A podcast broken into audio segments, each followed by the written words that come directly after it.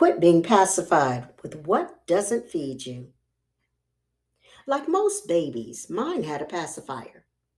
A pacifier is a rubber or plastic object with a nipple that satisfies the baby's intuitive sucking motion when that's not readily available. Babies tend to use their fingers. Pacifiers are used to comfort the baby and reduces the infant's fussiness and crying.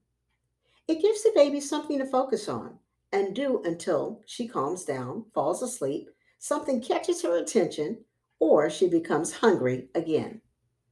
One thing it does not do is feed the baby or provide any type of nutrients to the child. While it provides a false sense of calm and security, this feeling of comfort is real to the infant.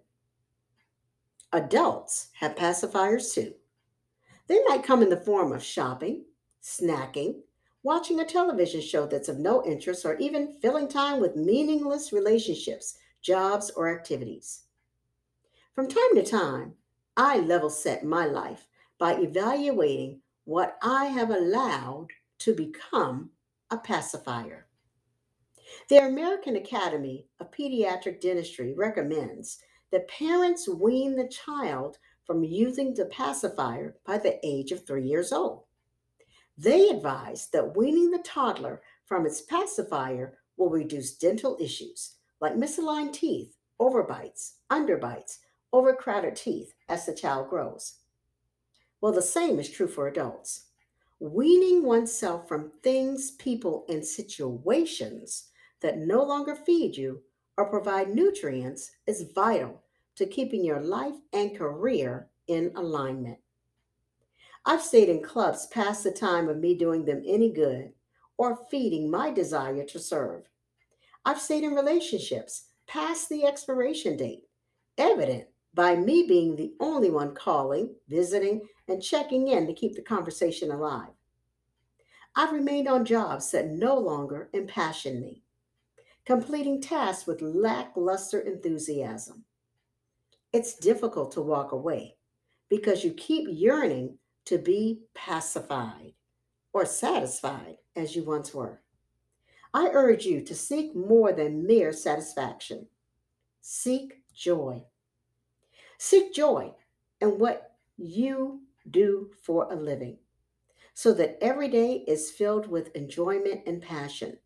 Seek joy in the activities that you do in your community in such a way that your participation makes a difference. Seek joy in your friendships and partnerships where your communication and actions are reciprocated. Don't wait for joy to come knocking on your door. Be proactive and go look for it. Most of all, evaluate who you are and what brings you joy, peace, love, and true happiness. Start by making a list of all the things that you really want in your life, as well as the things you don't want. Include all the parts of your life, include your career, your family, your friends, your leisure time, your spiritual time, and more. It will require you to be really, really truthful and honest with yourself, and most of all, vulnerable. Be honest with yourself first and then with others to get what you really want and truly need in your life. Be dissatisfied with that which only pacifies you and no longer feeds you.